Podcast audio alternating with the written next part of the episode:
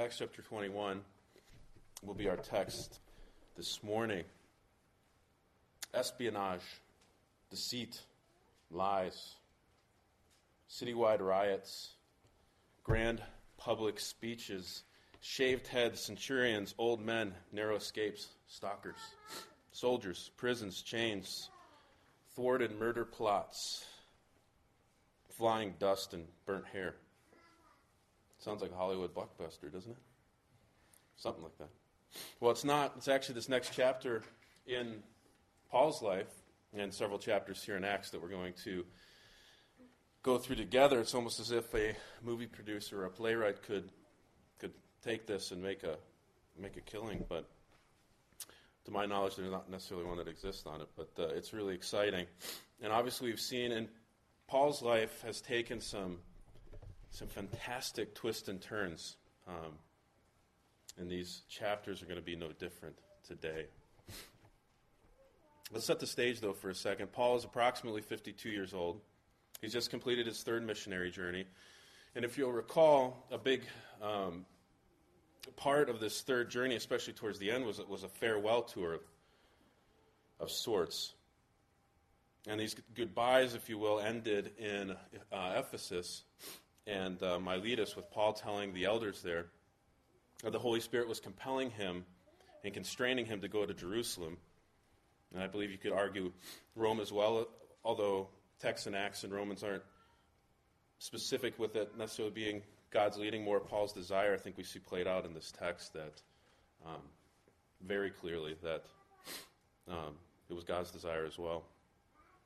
And this trip will result in an imprisonment that basically will last for the next five years for Paul.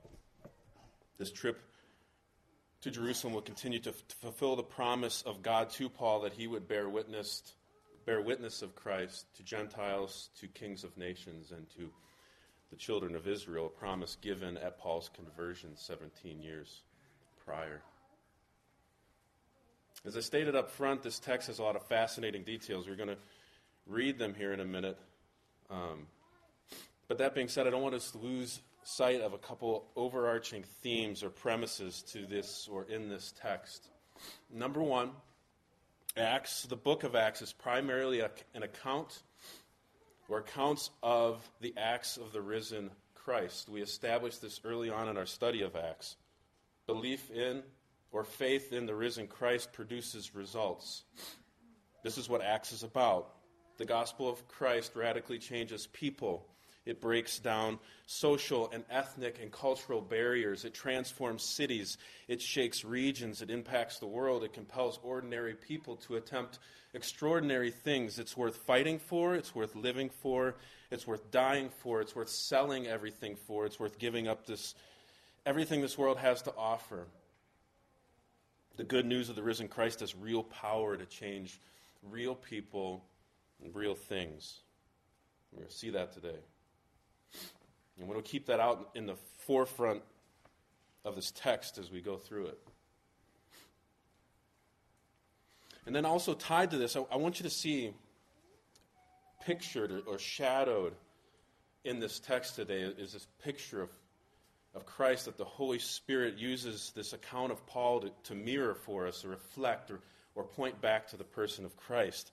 You're going to see in a little bit a, a journey to Jerusalem betrayal by his friends, mocking crowds, a trial before Jewish and Gentile leaders. Please see Jesus in this account. I have to think Luke had a, a smile on his face as he penned these words, and the, and the Spirit drew out of his hand this picture of Jesus shadowed in this account of Paul. I believe by seeing Christ, in this text, imitated by Paul here, we will be helped and comforted to know that, that God will never ask you to go anywhere or do anything that He hasn't already gone and done in the person of Christ. Every temptation, every fear, every testing, every despair, every pain, God Himself has felt and borne for you. So see Christ in this text and rejoice. So, first premise see, see Christ, number one. Number two, see that this is primarily an account of bearing witness of Christ to one's Jerusalem, to one's people, their community, those closest to us. This text rings of the gospel being witnessed to a group of people by a man who knew them well and was known by them well. And through that, I believe we can find great encouragement. Let's pray before we jump in.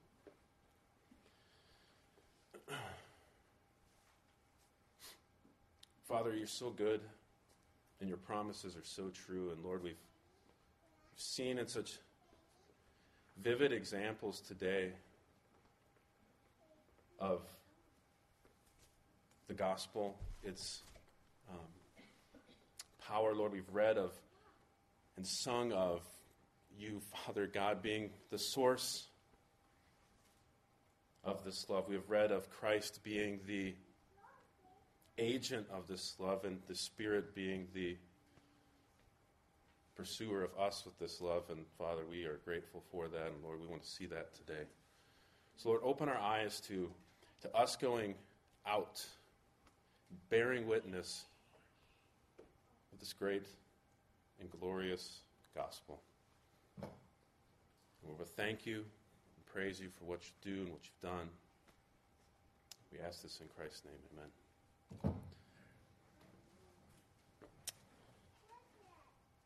I want to read this entire section. Um, it's long. So, if it's easier for you to listen by just listening, if you'd like to follow along in your Bibles, I'll be using ESV translation. Um, if you need to as, as some of you usually listen to sermons with your eyes closed, you know, meditating the whole time, um, things like that. If you need to just, I, I want you to listen and just, this is an amazing story that in a lot of ways tells itself. And so I want us to, to hear it, to see it, to kind of soak it all in. So I'm going to read the whole thing. It's going to take a few minutes, but please um, do what you need to do to sort of put, your, put yourself there and, and capture um, these things we're, we're aiming towards. After these days, starting in verse 15 of Acts chapter 21. After these, these days, we got ready and went up to Jerusalem. And some of the disciples from Caesarea went with us, bringing us to the house of Mnason of Cyprus, an early disciple with whom we should lodge. When we had come to Jerusalem, the brothers received us gladly. And on the following day, went, uh, Paul went with us to James, and all the elders were present. And after greeting them, he related one by one the things that God had done among the Gentiles through his ministry. And when they heard it, they glorified God. And, and they said to him, You see, brother, how many thousands there are among the Jews that that have believed. They are zealous for the law, and they have been told about you that you teach all the Jews who are among the Gentiles to, for, to forsake the law, and that to forsake Moses, telling them not to circumcise their children or walk according to their customs. What then is, is to be done? They will certainly hear that you have come. Do, therefore what we tell you. We have four men who are under a vow. Take these men and purify yourself along with them and pay their expenses, so that they may shave their heads. Thus all will know that there is nothing in what they have been told about you, but that you yourself also live in observance of the law.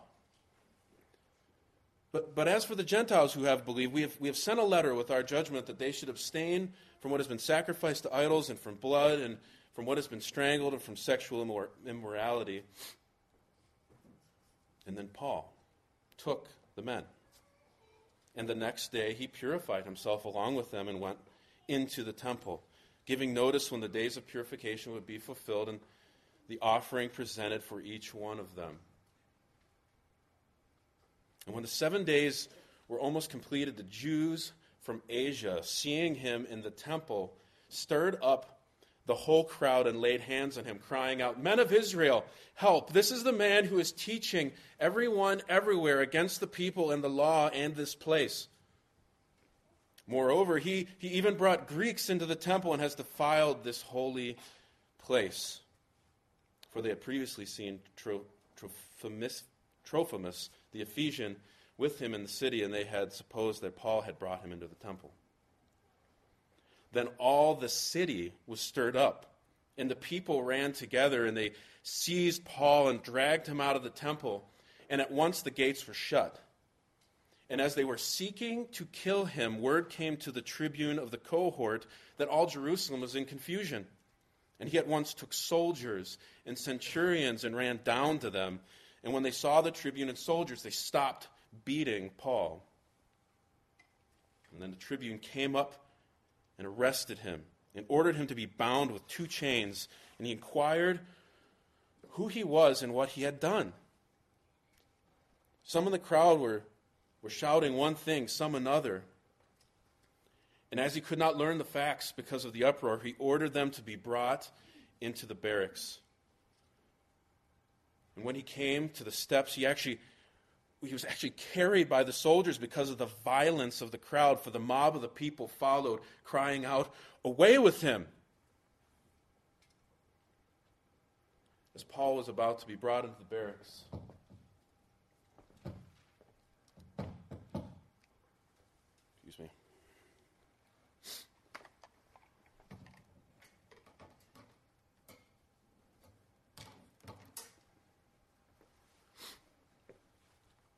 As Paul was about to be brought into the barracks, he said to the tribune, May I say something to you?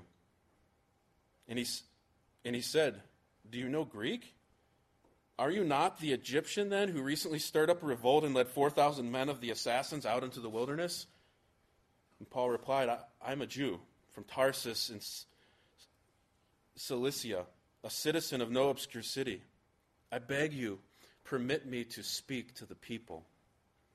And when he had given him permission, Paul, standing on the steps, motioned with his hands to the people. And when there was a great hush, he addressed them in the Hebrew language, saying, Brothers fathers, hear the, def- the defense that I now make before you. And when they heard that he was addressing them in the Hebrew language, they became even more quiet. And he said, I am a Jew, born in Tarsus of Cilicia, brought up in this city, educated at the feet of Gamaliel, according to the strict manner of the law of our fathers, being zealous for God as all of you are this day. I persecuted this way to the death, binding and delivering to prison both men and women, as the high priest and the whole council of elders can bear, bear me witness. From them I received letters to the brothers, and I journeyed towards Damascus to take those also who were there and bring them in bonds to Jerusalem to be punished. And as I was on my way there and drew near to Damascus, about noon, a great light from heaven suddenly shone around me, and I fell to the ground, and I heard a voice saying to me, Saul, Saul, why are you persecuting me? And I answered, Who are you, Lord?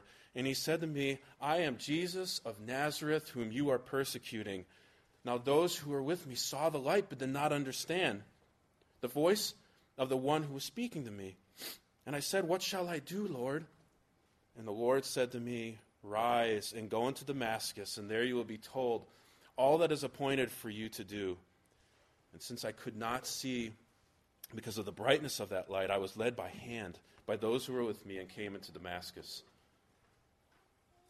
And one Ananias, a devout man according to the law, well spoken of by all the Jews who lived there, came to me, and standing by me said to me, Brother Saul, receive your sight. And at that very hour I received my sight and saw him. And he said, The God of our fathers appointed you to know his will, to see the righteous one, and to hear a voice from his mouth. For you will be a witness for him to every one of what you have seen and heard. And now, why do you wait? Rise and be baptized and wash away your sins, calling on his name. And when I had returned to Jerusalem and was praying in the temple, I fell into a trance and saw him saying to me, Make haste and get out of Jerusalem quickly, because they will not accept your testimony about me. And I said, Lord, they themselves know that in one synagogue after another I imprisoned and beat those who believed in you. And when the blood of Stephen, your witness, was being shed, I myself was standing by and approved, approving and watching over the garments of those who killed him. And he said to me, Go, for I will send you far away to the Gentiles. Up to this word, they listened to him. But then they raised their voices and said, Away with such a fellow from the earth, for he should not be allowed to live. And as they were shouting and throwing their cloaks and flinging dust into the air, the tribunes ordered him to be brought into the barracks, saying that he should be examined by flogging to find out why they were shouting against him like this. And when they had stretched him out for the whips, Paul said to the centurion standing by, Is it lawful for you to flog a man who is a Roman citizen and uncondemned? When the centurion heard this, he went to the tribune and said, What are you about to do? For this man is a Roman citizen. So the tribune came and said to him, Tell me, are you a Roman citizen? And he said, Yes. And the tribune answered, I bought you this citizenship. I bought this citizenship for a, a large sum. And Paul said, But I am a citizen by birth. So those who were about to examine him withdrew from him immediately, and the tribune also was afraid, for he had realized that Paul was a Roman citizen and that he had bound him. But on the next day, desiring to know the real reason why he was being accused by the Jews, he unbound him and commanded the chief priests and all the council to meet. And he brought Paul down and set him before them. And looking intently at the council, Paul said, Brothers, I have lived my life before God in all good conscience up to this day. And the high priest Ananias commanded those who stood by him to strike him on the mouth. And then Paul said to him, God is going to strike you, you whitewashed wall. Are you sitting to judge me according to the law, and yet contrary to the law, you order me to be struck? Then those who stood by said, Would you revile God's high priest? And Paul said, I did not know, brothers, that he was the high priest, for it is written, You shall not speak evil of a ruler of your people. Now, when Paul perceived that one part were Sadducees and the other part Pharisees, he cried out to the council, Brothers, I am a Pharisee, a son of Pharisees. It is with respect to the hope and the resurrection of the dead that I am on trial. And when he said this, a dissension arose between the Pharisees and the Sadducees, and the assembly was divided. For the Sadducees say, say, there is no resurrection, nor angel, nor spirit, but the Pharisees acknowledge them all. Then a great clamor arose, and some of the scribes of the Pharisees' party stood up and contended sharply. We find nothing wrong with this man. What if an angel or spirit spoke to him? And when the dissension became violent, the tribune, afraid that Paul would be torn into pieces, by them commanded the soldiers to go down and take him away from among them by force and bring him back into the barracks.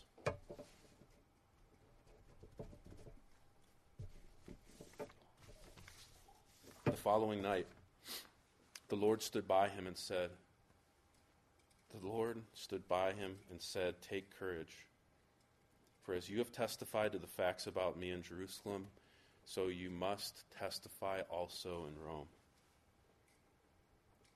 And when it was day, the Jews made a plot and bound themselves by an oath neither to eat nor drink till they had killed Paul.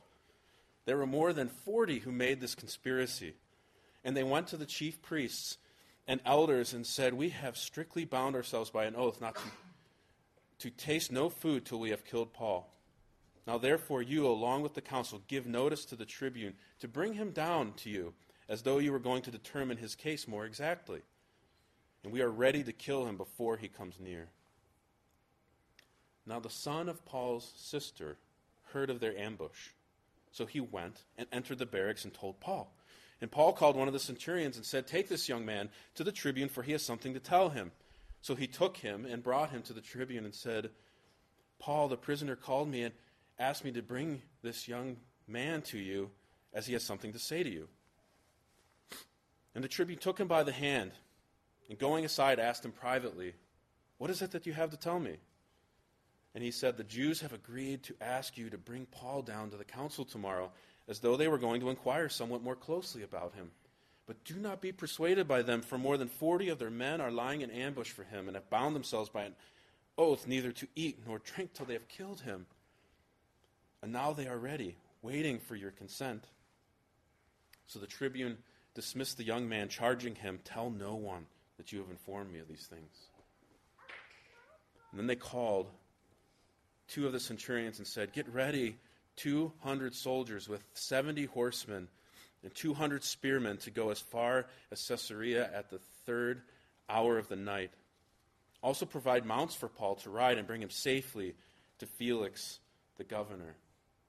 And he wrote a letter to this effect Claudius Lysias, the tribune, to his excellency, the governor, Felix, greetings. This man was seized by the Jews and was about to be killed by them when I came upon them with the soldiers and rescued him having learned that there was a, he was a Roman citizen. And desiring to know the charge for which they were accusing him, I brought him down to their council.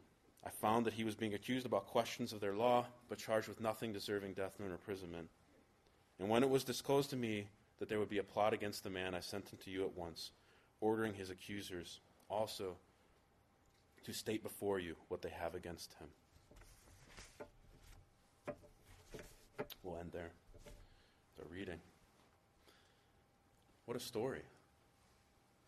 What an account. It, a very big part of me just wants to stop and let this text speak on its own, but alas, I'll opt for a few words of application and encouragement from this text. And I have to say, with a text like this, there, there's many complex applications and encouragements that could go on and on. Um, that you could draw out of this and study, and I hope you do. I hope those are conversations around the dinner table this week and today and and things. But with that being said, we started off leading into this text by establishing the fact that this text is ringing with the living Jesus being witnessed, accounted for, or shown to a familiar people, the children of Israel, people that can attribute their very existence to God and root themselves as familiar with theological themes as possible a people God has used to carry the line of the very Savior of the world. Israel knows God, Jerusalem knows God, but many in the city did not know God. And Paul knew this city, he says it himself. Grew up here, studied at the feet of Gamaliel. So I want to draw out of this text for us, 2013, Christ Fellowship, Sun Prairie, Wisconsin. How can you and I be helped and pushed to bear a witness of the gospel in our familiar community, our Jerusalem, if you will, like Paul did. So, number one thing I draw out of this a gospel witness cares about its community. A gospel witness cares about its community. Maybe slightly redundant or obvious, but taking a huge lesson from Paul, he cared deeply for his countrymen and those close to him. Time and time again, particularly in the book of Romans, he labors in his soul over so many of his Jewish brothers and sisters that, that didn't know the risen Christ.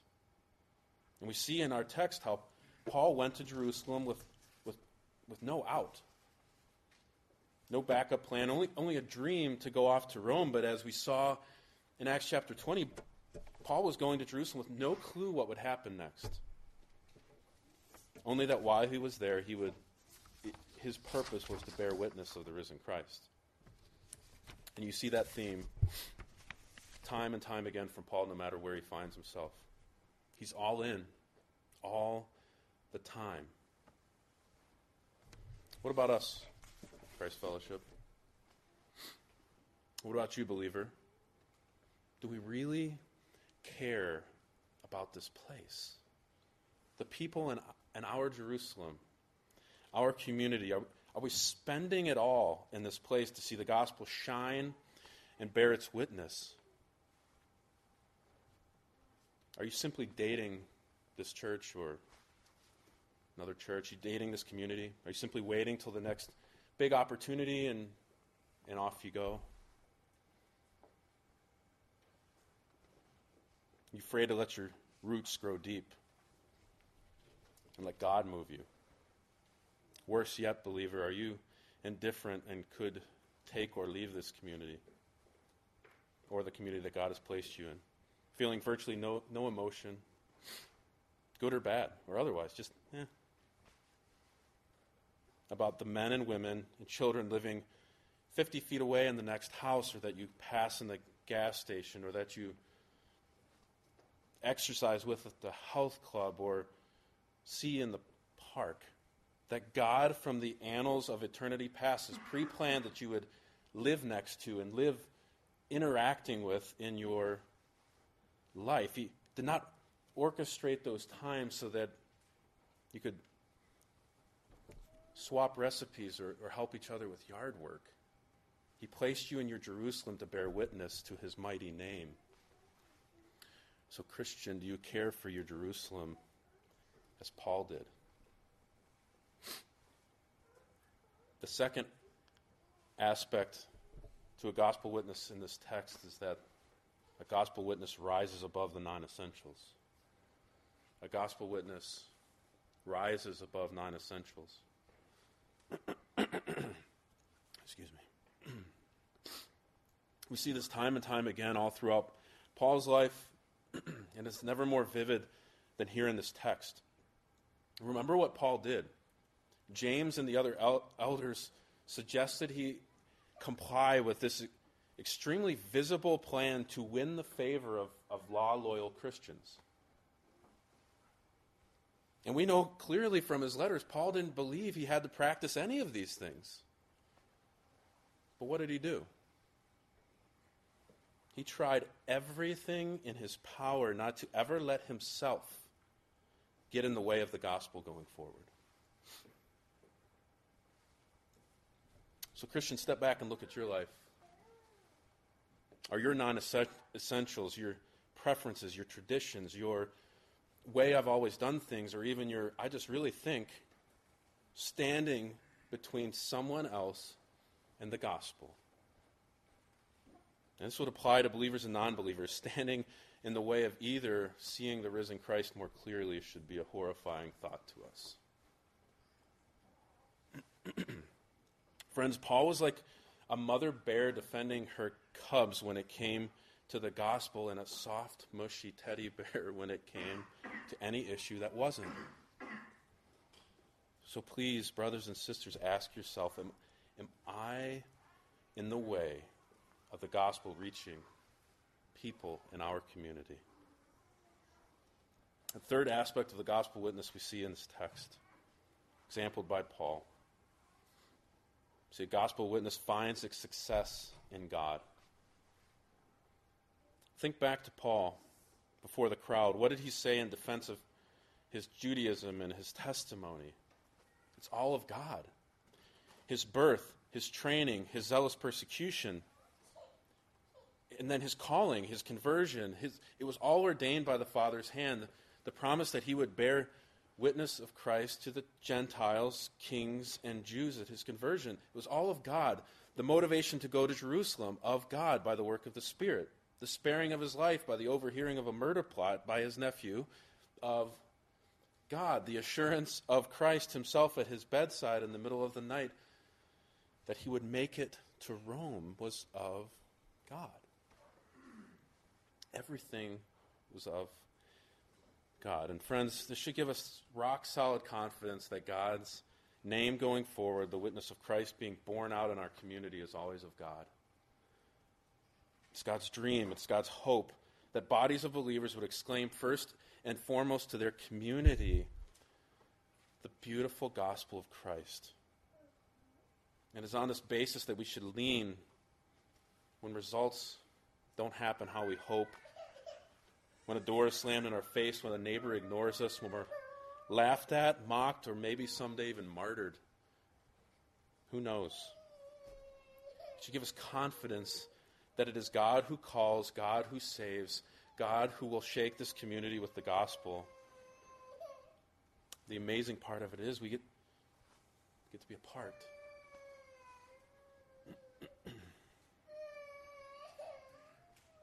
so, in who are we trusting? When we bear witness of the gospel. Gospel witness finds a success in God. Fourth thing, fourth and final aspect of the gospel witness we see in this text is that it champions the resurrection. A gospel witness champions the resurrection. The primary issue for Paul, really, the issue you can argue is at the center of this account, is the resurrection of Jesus. The Roman ruler sends him down to find out the root of the problem. We get to the root of the problem. We see Paul defending it in just a brief statement in front of the Sanhedrin before a, a fight breaks out. But, friends, this is at the very heart of the matter. Paul's whole motivation for coming was to get to this point with these people. Jesus is alive. Death and sin and Satan have been defeated. Living in light of this produced a reckless boldness in Paul. Read Colossians 3 and Romans 5 and 1 Corinthians 16 and be blown away with, by the fact that being made alive in Christ and raised with Christ empowers you for everything. You know, that's exactly what Jerusalem needed to hear from Paul, and that is exactly what this community needs to hear from us. There's really no amount of exaggeration too big to encapsulate this concept of what Christ defeating sin, the cross, and the resurrection means for this community.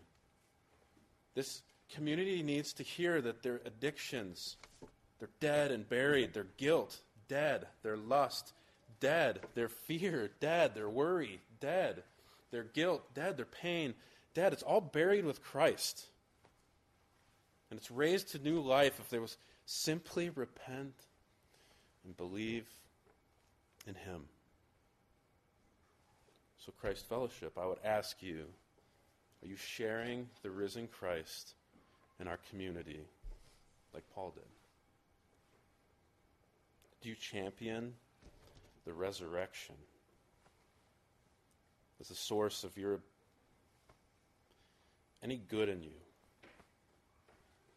any freedom they can experience.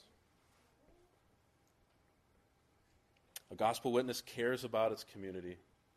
A gospel witness rises above non essentials. A gospel witness finds its success in God. And a gospel witness champions the resurrection. Praise God for this helpful text. I'll simply end with reading from Romans, and we'll be done. For if we have been united with him in death, in a death like his, we shall certainly be united with him in a resurrection like his. We know that our old self was crucified with him in order that the body of sin might be brought to nothing, so that we would no longer be enslaved to sin. For one who has died has been set free from sin. For if we have died with Christ, we believe that we also will also live with him. We know that Christ, being raised from the dead, will never die again. Death no longer has dominion over him. For the death he died, he died to sin once for all, but the life he lives, he lives to God. So you also must consider yourselves dead to sin and alive to God in Christ Jesus. And may we share that message in this community. Let's pray.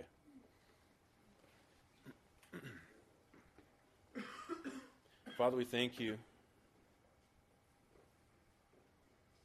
for the example of Paul, we thank you that woven into this text is this vivid picture, this reflection of the very thing our Savior, Jesus, went through.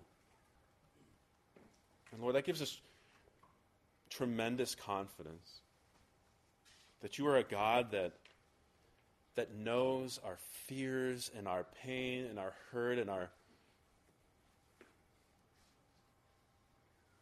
our struggle with bearing your name in this place. So, Lord, would you help us in, in times of indifference to be blown away by our risen Savior? Lord, in times of fear, would we rest in the fact that our Savior's been there?